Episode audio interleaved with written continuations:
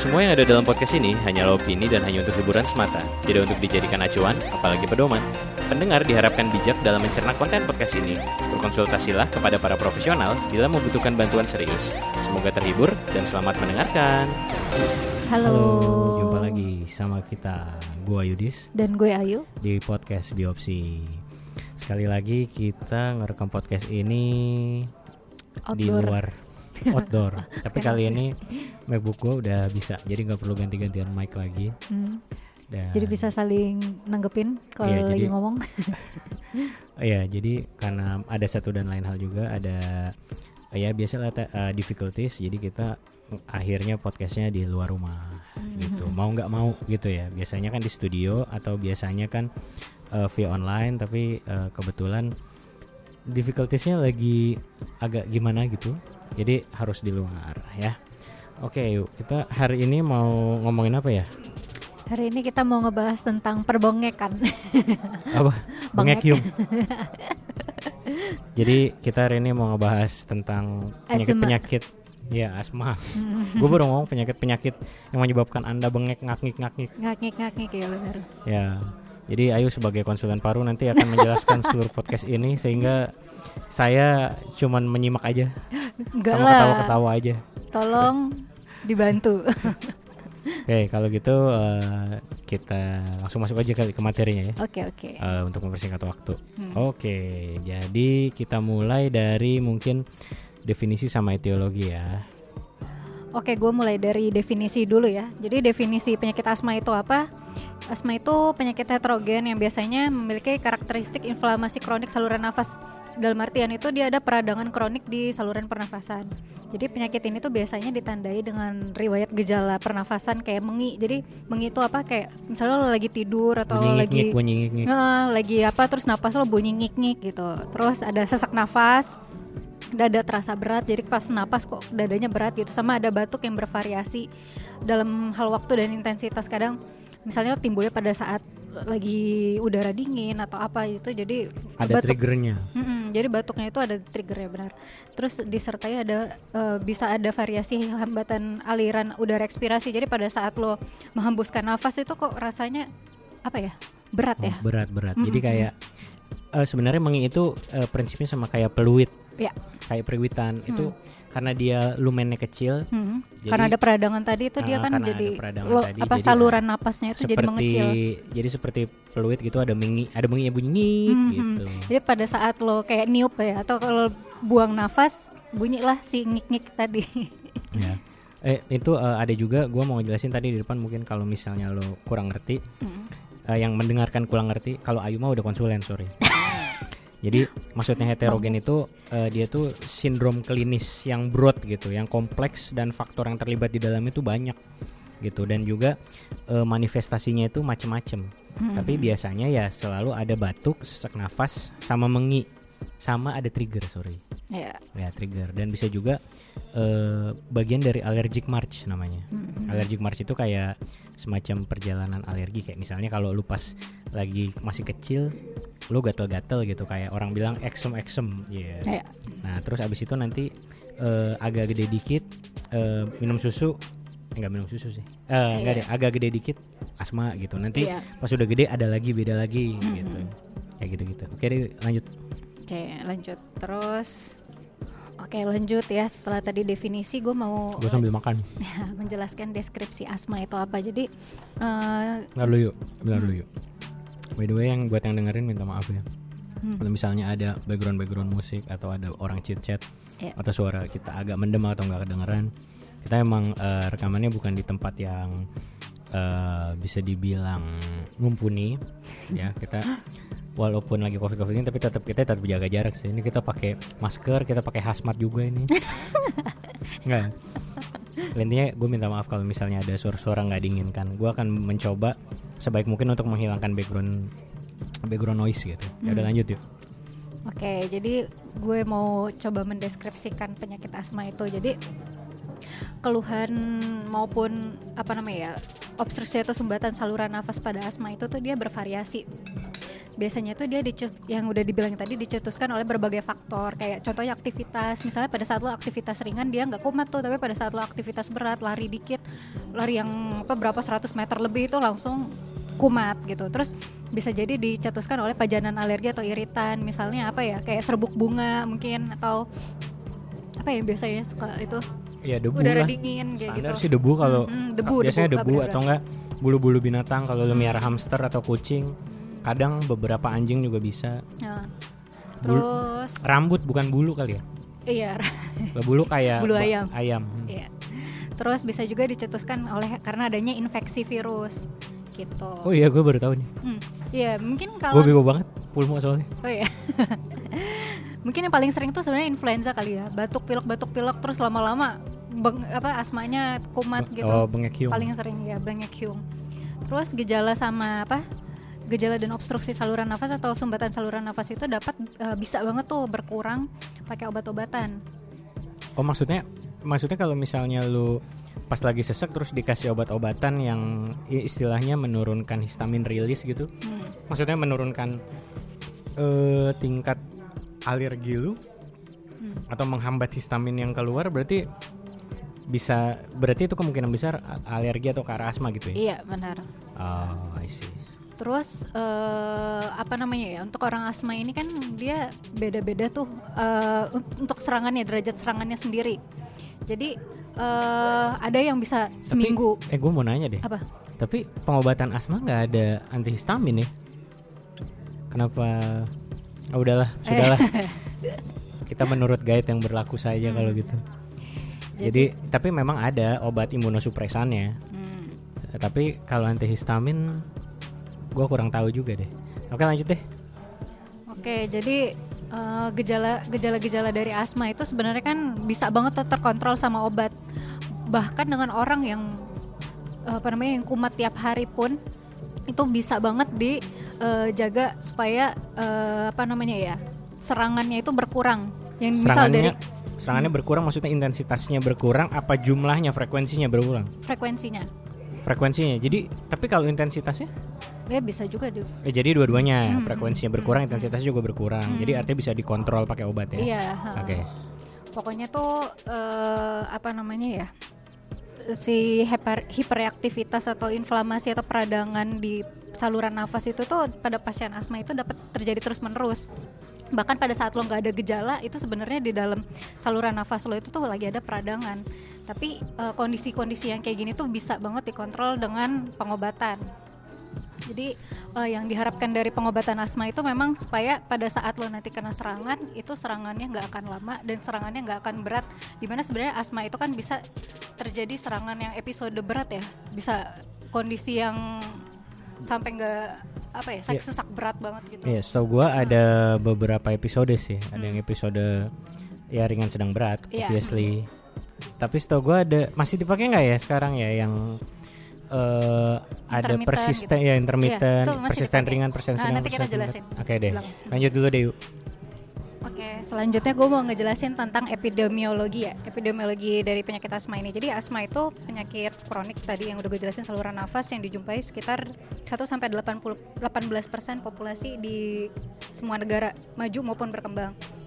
Nah, prevalensi asma itu tuh dia pada orang dewasa lebih rendah daripada anak-anak. Jadi asma itu dia eh, lebih karena dia itu paling sering timbul karena alergi biasanya memang paling sering ditemukan pada anak-anak. Kalau pada dewasa tuh agak jarang. Yang apa namanya manifestasinya baru timbul pada saat dewasa.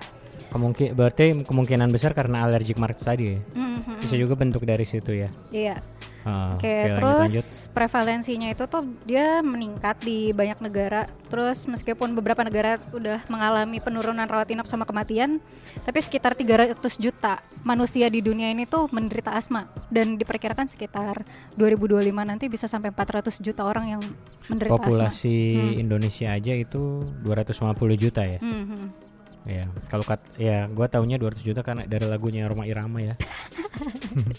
Jadi bisa bisa dibilang eh ya sepopulasi oh, itu cukup gede juga ya 250 juta sama kayak populasi Indonesia. Hmm. Maksudnya kalau diakumulasiin ternyata nggak dikit gitu dan kalau sampai tang- tahun 2025 sampai 400 juta berarti trennya adalah bertambah walaupun Mhm. nggak bertambah eh tapi nggak bisa dibilang bertambah dikit juga itu 400 Banyak lah. juta ke 2025 Hmm.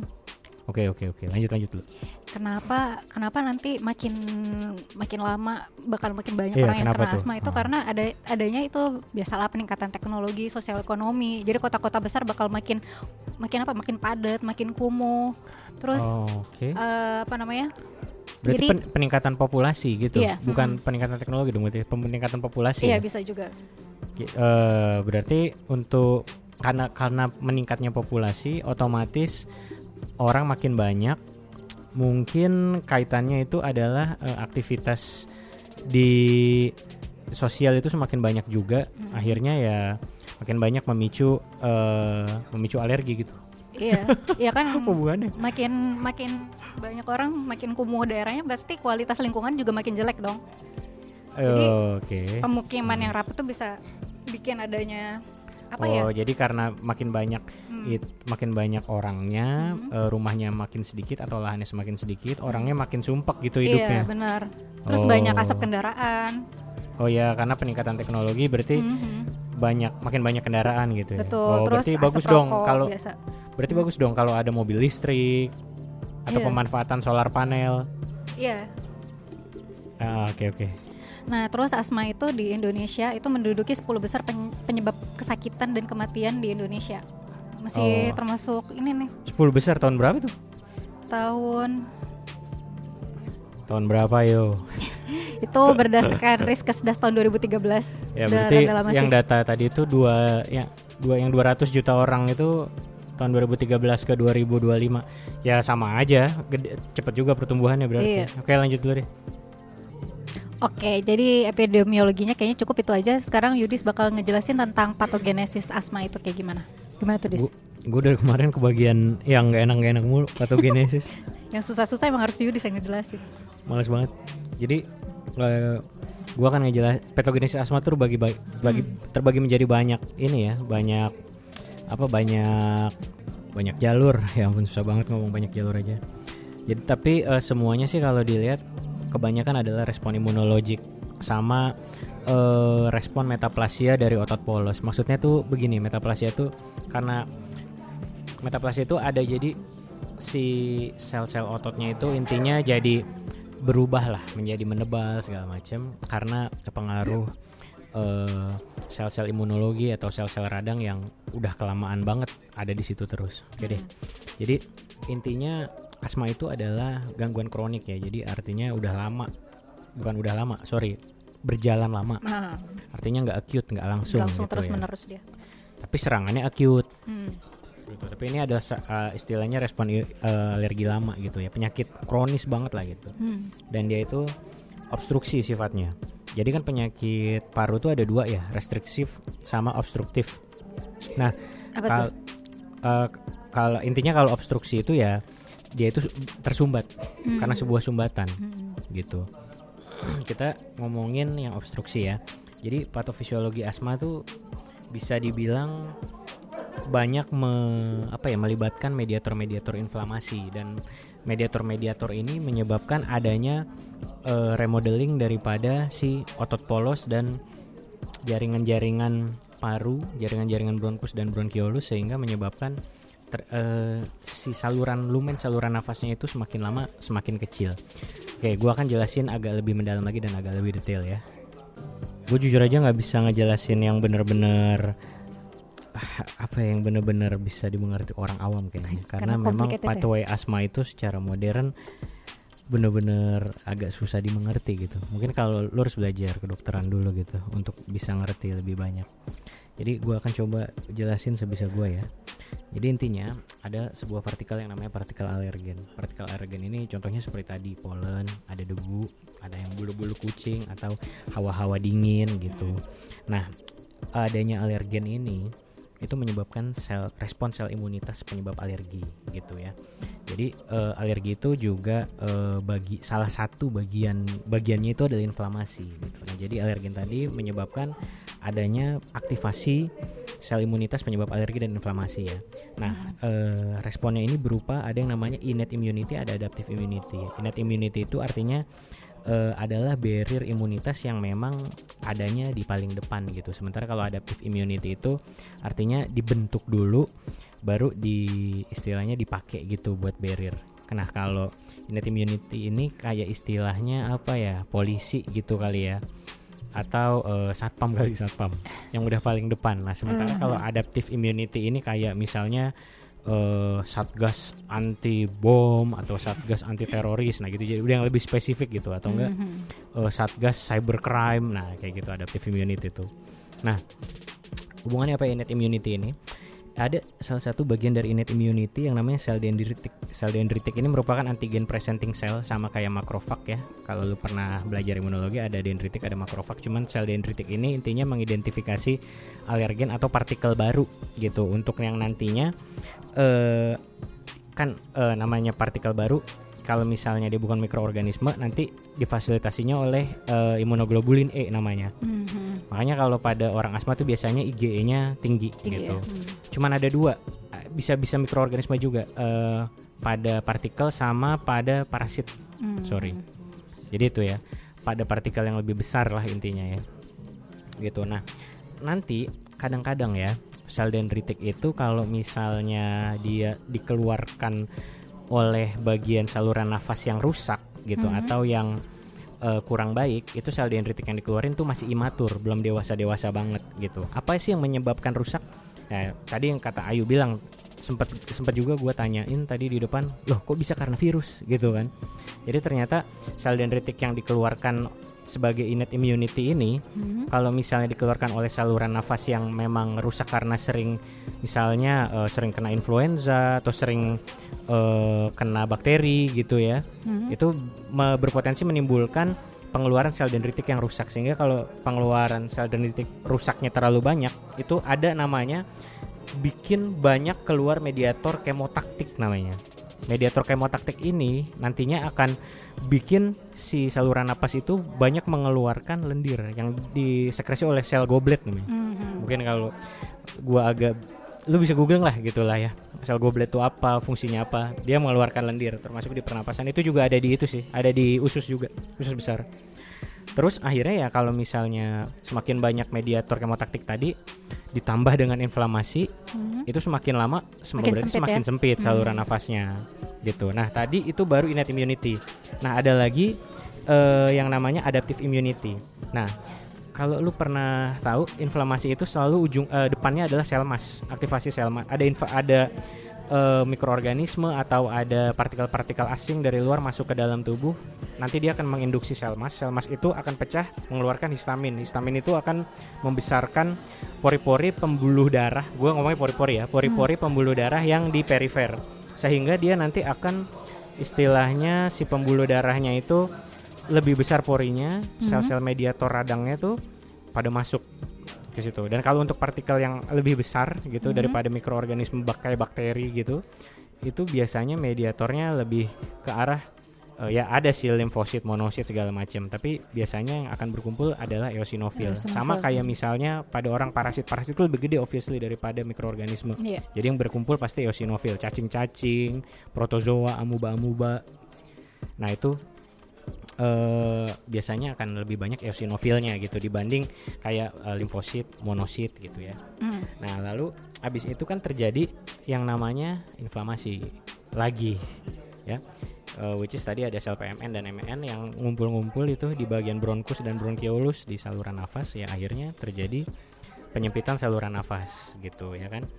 Nah, akhirnya terjadilah inflamasi aktif ter- inflamasi aktif tadi dan menyempitkan saluran napas. Nah, eh, respon dari innate dan adaptive immunity ini eh, dia itu nantinya lama kelamaan secara kronik, secara panjang, secara secara lama gitu ya kalau terjadi terus menerus ini kumat-kumatan terus itu berakibat pada otot-otot polos bronkus dan sel epitel saluran nafasnya itu menjadi menebal atau yang gue Mhm. bilang tadi Ini di depan adalah di ya. metaplasia Mhm. gitu. Dengan menebalnya saluran nafas tadi ya sekarang logika aja kalau saluran nafas ototnya tambah tebal ada inflamasi terus tadi ada sel goblet yang ngeluarin lendir atau mukus ada sel-sel kemotaktik di situ segala Hmm, macem hmm, ya jadi dari lega otomatis jadi sempit mah wajar ya hmm. Nah, ah. terus sebenarnya ada lagi beberapa jalur ya ada jalur T helper 1, T helper 2 itu agak lebih susah dan Hmm. menurut gua nggak perlu dibahas Hmm. karena nggak ada manfaatnya juga kalau dibahas dan orang awam yang dengerin gitu Iya benar. ya itu eh, sebenarnya adalah eh, perpanjangan dari adaptive immunity tadi dari innate immunity gitu kurang lebih intinya gara-gara hal itu Hmm. ya saluran napasnya menyempit lah Iya. gitu nah. ya oke kayaknya udah cukup sekarang gantian si Ayu yang akan ngejelasin apa yuk faktor resiko faktor resiko Iya, benar. ya Oke, gue sekarang bakal ngejelasin faktor resiko dari asma itu apa. Eh, jadi resiko berkembangnya asma itu tuh mm, Ayo langsung ngebut udah 20 menit gua panjang banget jelasin deh Jadi resiko berkembangnya asma itu tuh dia merupakan hasil dari interaksi antara pejamu at- atau host atau si orang ini dengan faktor lingkungannya. Jadi eh, a- pejamunya ada faktor resiko, lingkungannya juga gak bagus. Akhirnya terjadilah si asma ini gitu. Nah faktor dari pejamu itu apa sih? Maksudnya faktor dari hostnya itu apa yang menyebabkan asma? Yang pertama adanya faktor genetik dalam artian tuh misalnya di keluarga lo ada riwayat asma bapak ibu bapak lo atau oh iya iya eh, kakek nenek gitu. faktor nah, host itu- nih faktor orangnya ya yang sakit Hmm. ah. Jadi itu bisa menurun. Jadi kemungkinan besar kalau misalnya orang tua lo dua-duanya asma, nanti Lo juga anak-anaknya akan juga, asma, pasti ada yang gitu. asma gitu. Nah terus ke- berikutnya eh, dari faktor alergi atau atopi. Jadi pada saat lo dari kecil udah ada bakat tuh alergi. Iya, Dalam artian yang tadi udah dijelasin sama Yudis. tadi ah, ah. Misalnya di pipi bayi itu bayi lo atau pipi lo pas masih kecil itu ada Iya, merah-merah merah-merah. yang susah banut sembuhnya. terus itu eh, ada, ada orang namanya dulu apa ya keringet, keringet buntet namanya kalau misalnya terus gue orang kampung jadi gue tahu keringet buntet iya. Terus dia iya lagi Kalau misalnya si Gas, orang gas. ini tuh dia memang dari itu dari apa sih ya? Memang bawaannya dia ada hip- hip- hiperaktivitas bronkus. Jadi di saluran nafasnya itu tuh dia yang tadi udah dijelasin sama si Yudis. ya terjadi inflamasi dan Hmm, penyempitan bronkus tuh mulai dari gini cuy lu bisa googling sih anatomi bronkus Hmm. jadi dari hidung lo itu ke bawah tuh ke, teng- ke tenggorokan itu ada trakea di bawahnya trakea tuh ada kayak bentuk huruf Y terbalik nah itu bronkus Hmm. lalu ranting-ranting kecilnya lagi tuh namanya bronchiolus gitu Iya. itu in case lu bingung kita lagi ngomongin apa oke lanjut lanjut yuk Oke, yang berikutnya itu dia jenis kelamin. Kayaknya perempuan lebih banyak ya kena asma sama ada ras. Kalau ras sendiri gue kurang tahu tuh yang mana yang paling banyak terkena asma. Nah kalau untuk faktor lingkungan sendiri itu apa sih? Ya tadi udah dijelasin alergen yang misal contohnya polen, debu segala macam. Terus ada eh, apa namanya asap rokok, terus asap dari lingkungan kerja lo, misalnya lo kerja Oh di iya. pabrik segala Itu macam alergen semua. Terutama sih intinya it- eh, polusi udara ya. Sama eh, adanya infeksi pernafasan yang tadi contohnya ada virus. Ya intinya sesuatu yang merangsang inflamasi itu jadi ada-ada terus gitu ya. iya Oke. oke sama berikutnya faktor lingkungan itu ada sta- status sosioekonomi balik lagi misalnya kalau misalnya lo misalnya ada orang yang berasal dari ekonomi yang maaf ya menengah ke bawah itu kan pasti dia akan tinggal di daerah yang mungkin agak agak kumuh atau yang padat lingkungan jadi Oh. otomatis lingkungan eh udara di lingkungan situ Ya kurang baik sirkulasinya gitu. kurang Sirkulasi, baik gitu benar. ya. Ha-ha. Gitu. Jadi makin lo kayak satu rumah eh, dua kali satu yang tinggal 18 orang. jadi sarden. Iya. Oke, udah kayaknya faktor resiko itu aja ya. Gue berikutnya bakal ngejelasin diagnosis. Faktor Sama- resikonya kayaknya banyak kan yang nggak bisa dirubah ya. Iya. Dari mulai riwayat keluarga, genetik, terus ras, jenis kelamin. Iya. Ya walaupun yang di luar ada eh, faktor resiko seperti Itu. pajanan itu tadi makanya ya. faktor resiko bawaan semua itu. Rata-rata berarti Hmm. orang yang menderita asma memang punya predisposisi alergi Iya. yang cukup tinggi di keluarga Hmm. gitu ya. Ya udah, berarti Anda nggak hoki kalau kena asma. Terus berikutnya gue mau ngebahas diagnosisnya ya.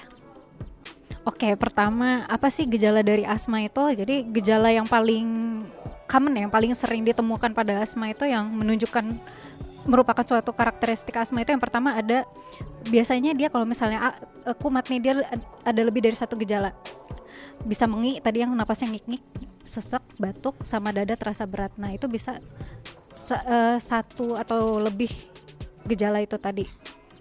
Oke. Nah, terus gejala umumnya itu biasanya dia lebih berat pada malam hari atau di awal pagi hari. Jadi pada saat kondisi udara lagi dingin-dinginnya. Oh, jadi Hmm. itu ikut memperberat. Jadi walaupun dia nggak punya predisposisi kayak misalnya alergi dingin, alergi Hmm. dingin, ya berarti eh, udara udara yang eh, suhu udara yang cukup kecil itu bisa bikin orang itu asmanya semakin berat. trigger ya. gitu. Mhm. Terus dia gejalanya itu bervariasi eh, intensitasnya. Nah, Itu nanti Maksudnya? kan gue bahas intensitas. Oh intensitas tuh eh, mau nanti ke klasifikasi aja Iya, kali ya. mm, Oke mm, oke.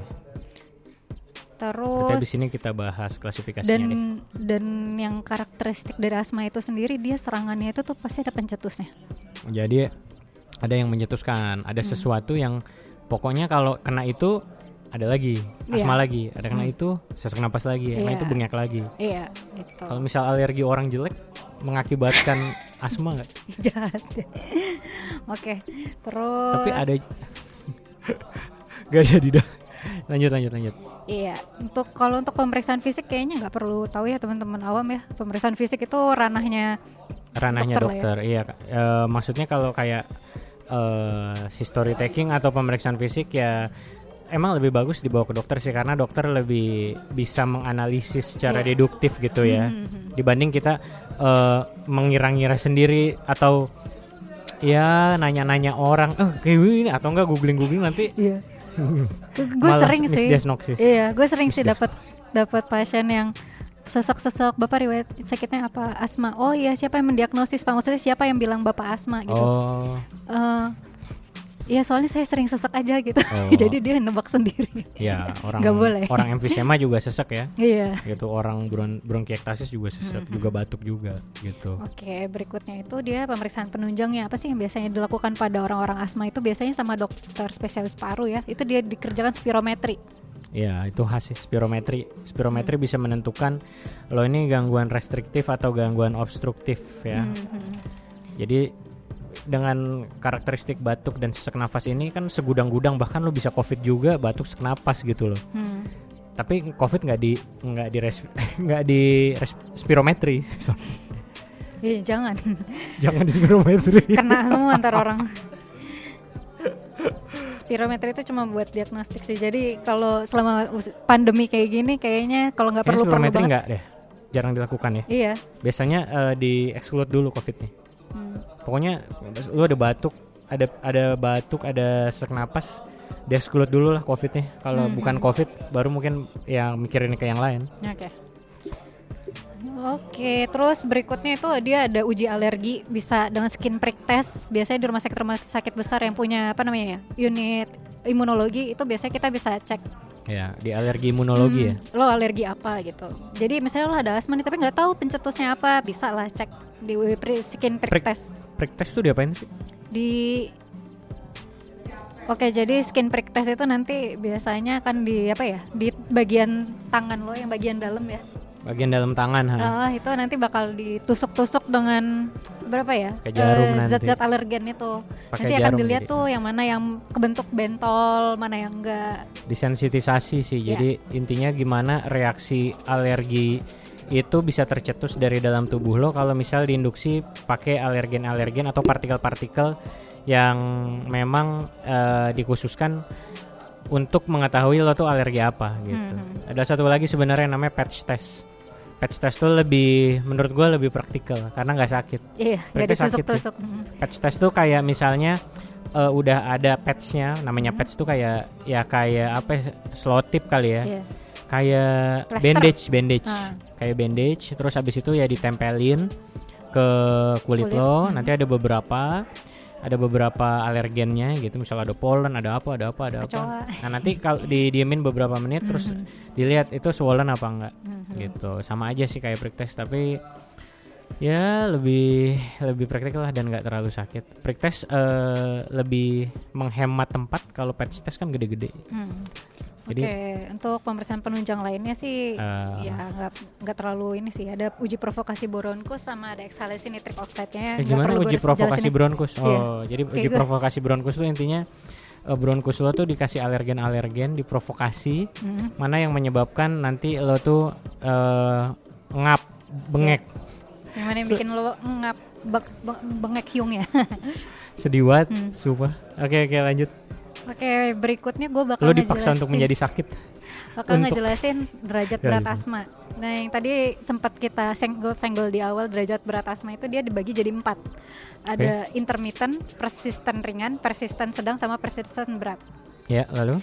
Nah, untuk pembagiannya itu dia nge- seberapa sering gejalanya itu timbul. Nah, kalau untuk intermittent itu dia biasanya kumatnya itu bulanan. Jadi Sebulan sekali gitu. sebulan sekali lah. Ah, Oke. Terus eh, yang persisten ringan dia biasanya itu Nah. lebih dari satu kali dalam seminggu. Oh jadi seminggu misalnya dua kali gitu ya? Iya, hmm, seminggu dua kali. Lebih dari satu kali. Berarti Iya. kalau misal satu kali masih intermittent ya? Iya. Eh iya iya lah. Maksudnya satu. Iya iya iya, iya, lanjut iya. lanjut. Terus Gua agak bego sorry ya. persisten sedang, kalau persisten sedang itu dia tiap hari, tiap hari serangan. Oh iya sedih. Hmm. Sian. Terus yang terakhir persisten berat dia terus menerus. Ah. Gak hilang-hilang seharian. Itu persisten berat. Oh iya anjir sedih banget. Bengek kan? seharian. Hmm, Oke oke oke. Jadi itu ya tadi ya eh, klasifikasinya ya. hmm. Dulu tuh Nah, Hah? eh dulu tuh eh, kayaknya selain ada derajat-derajat yang kayak setiap berapa hari, berapa bulan gitu, Hmm, ada namanya kalau nggak salah derajat serangan deh. Pas nah pas serangan itu Iya. lu seberat apa gitu. Mm-mm. Maksudnya kayak oke lah misalnya lu persisten berat tiap hari lu bengek gitu Mm. ya. Tapi bengeknya nggak parah-parah banget lu masih Iya. bisa napas, masih Ah. bisa ya masih bisa napas lah ya kalau nggak napas. Misalnya lu masih kan ada orang asma yang kayak serangan bener-bener nggak bisa ngomong gitu, cuman bisa saya sesek gitu. Ada juga yang aku kayaknya sesek nih, nih, nih, saya gitu gitu. Oke, kalau untuk dari derajat beratnya dari serangan itu dia dibagi tiga. Itu Oke. dia ada yang ringan sedang. Terus yang kedua itu ada yang derajat berat, yang ketiga itu yang mengancam jiwa. Oh. Nah, kalau untuk yang ringan sedang itu dia biasanya kalau misalnya lo ajak ngobrol nih lo tanya-tanya, itu Nah. dia masih bisa ngomong dalam satu kalimat Jadi selesai satu kalimat, jadi tanpa kepotong-potong. saya sesek napas nih dok tolong bantuin saya dong dok gitu. Nah, kalau berat itu dia bisa kata per gayung. kata. Jadi baru kata per kata, saya eh, bengek, saya sa- eh, bengek lagi gitu. itu yang berat. dok saya Hmm, sesek hmm, banget gitu ya. Kalau mengancam jiwa dia udah nggak bisa ngomong lagi. Biasanya datang dalam keadaan udah penurunan kesadaran. oh Hmm. Ya Oke. ya ya ya jadi Terus- ya udah nggak bisa ngapain oke oke hmm. oke oke Terus biasanya kalau mm, orang-orang yang derajat ringan sedang itu dia masih bisa duduk terus nggak gelisah orangnya. masih eh, itu derajat apa sedang Ya ringan sedang. Ringan, ringan sedang Itu dia masih bisa duduk tegak terus nggak nggak gelisah. Iya Dan iya kalau iya, misalnya iya. dia udah derajat berat dia biasanya udah ngebungkuk gitu, udah ngos-ngosan, terus orangnya rada gelisah kayak gimana ya orang Iya. nyari oksigen, kekurangan oksigen. iya iya iya iya oke oke Nah, terus untuk orang yang ringan sedang itu biasanya nafasnya semenit tuh masih kurang dari 30 kali. Semenit oh ini frekuensi nafas Hmm. Ya, frekuensi nafasnya. ini ya ini hari kita membahas pemeriksaan fisik Hmm. jadi eh, dalam satu menit itu nafas orang normal tuh 12 sampai 20 kali per menit ya Hmm, ini yang ringan sedang 30 Iya. jadi gampang lo lihat jam lo jam dinding boleh stopwatch boleh lo hitung dalam satu menit napas orang yang ada di depan lo ini yang lo pengen tahu di asma bengek apa kagak 30 apa enggak gitu Iya. ya Nah, ah. ya di atas 20 mah udah ngap sih Iya, terus kalau misalnya dia berat jelas de- lebih dari 30 menit, eh 30 menit, lebih dari Tiga- 30 kali per menit. Ah. Terus kalau yang mengancam di- jiwa dia biasanya pola nafasnya paradoksal. Oh, pola nafas paradoksal ya. Jadi eh paradoksal tuh eh nggak jelas sebenarnya. Eh, gampang sebenarnya ada definisinya, tapi paling gampang nggak jelas. Nggak jelas pola nafasnya. Jadi lo nggak bisa melihat eh kalaupun ngitung sebenarnya kalau dihitung banyak lah. Jadi banyak gitu. Maksudnya di- kayak di atas 30 atau eh, pola nafasnya tuh kayak eh, dalam banget tapi kayak nggak ada yang ditarik gitu udaranya. Ada kemungkinan nggak pakai otot bantu nafas? Ya, namanya ya, sesak kalau nafas.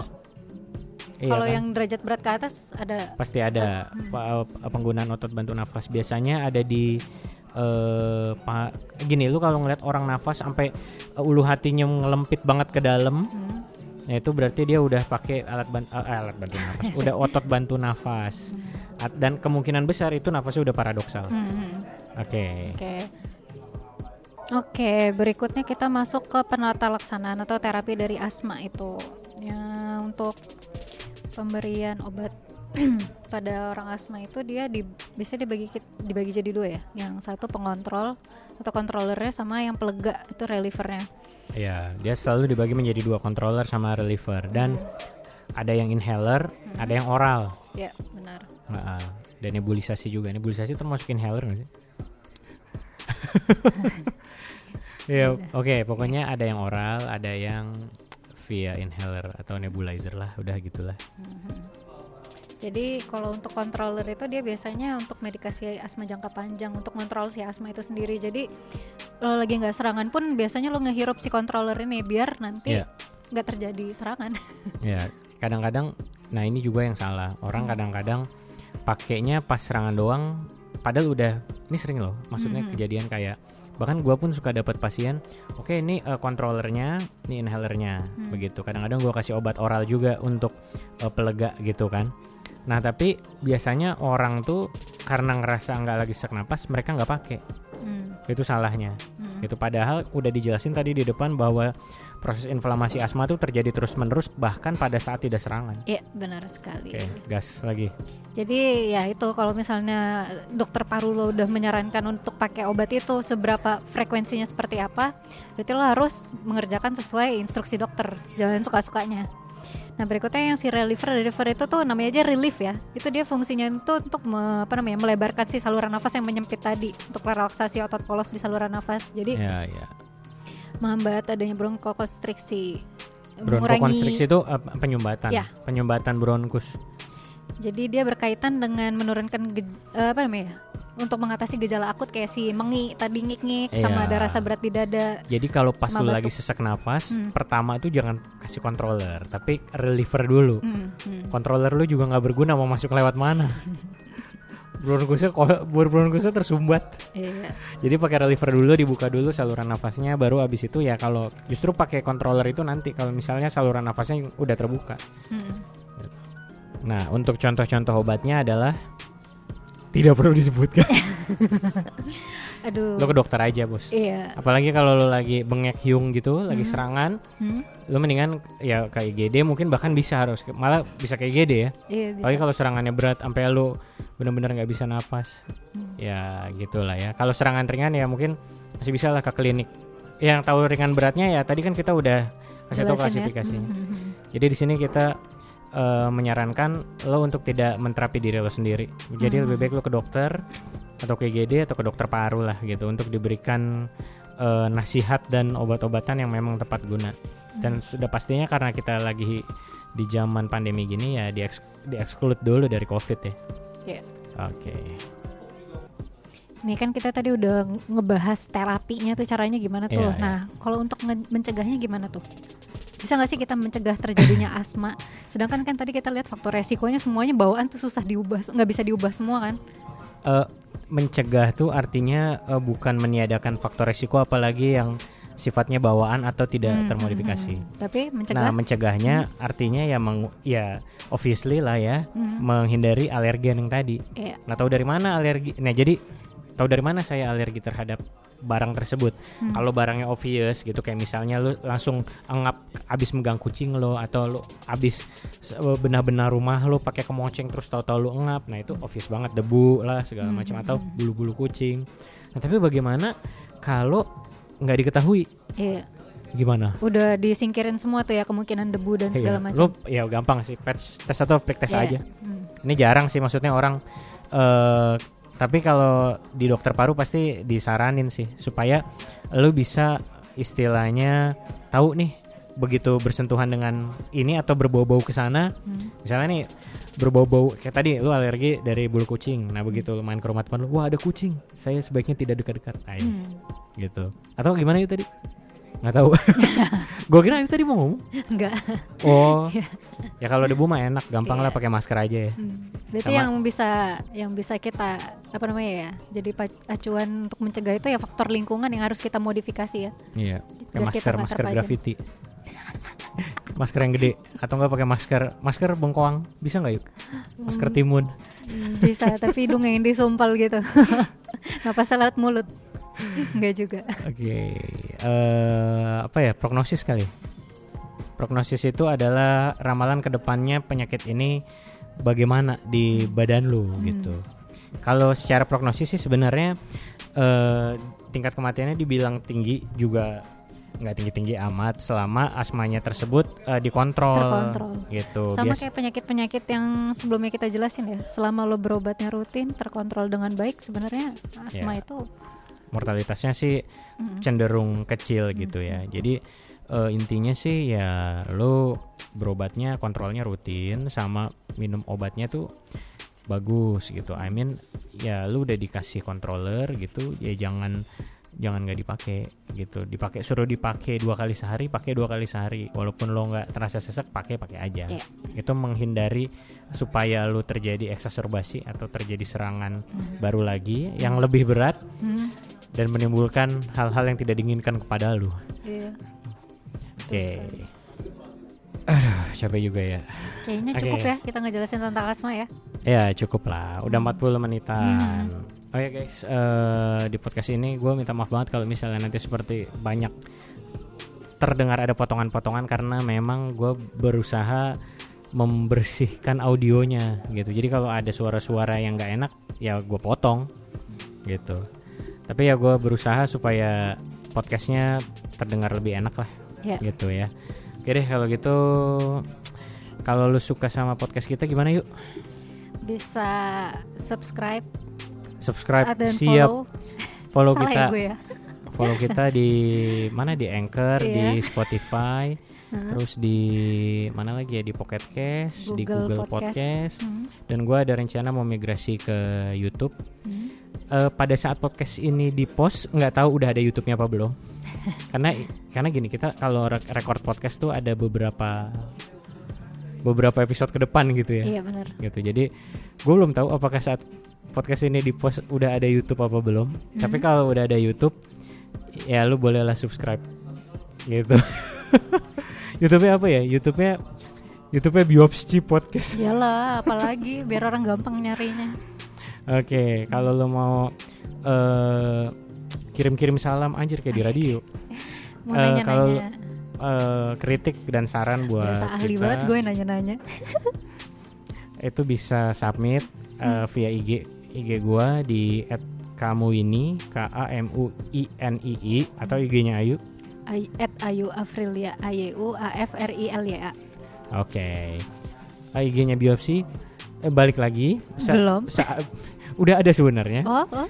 Iya, gua udah bikin, tahu? tapi belum ada kontennya. Ah, Entah pada saat uh, podcast ini di-post apakah IG-nya udah hidup hmm, dalam tanda kutip atau belum. Tapi kalau memang udah hidup hmm. lu bisa search di IG at biopsci B I O P S C I. Ya. Kalau misalnya lo lihat terus masih konten kosong, ya berarti belum. Selain Yudis. Salahin gua. ya bener. Ya udah deh, oke deh kalau gitu. Thank you banget yang udah dengerin. Oke, gue minta maaf atas teknis yang mungkin nggak sebagus podcast-podcast yang sebelumnya. Hmm. Tapi kita berusaha sebaik mungkin deh untuk bisa eh, ngepost tiap episode secara konsisten. Ya. Oke deh kalau gitu akhir kata gue Yudis. Dan gue Ayu. Sampai jumpa di episode berikutnya. Bye-bye.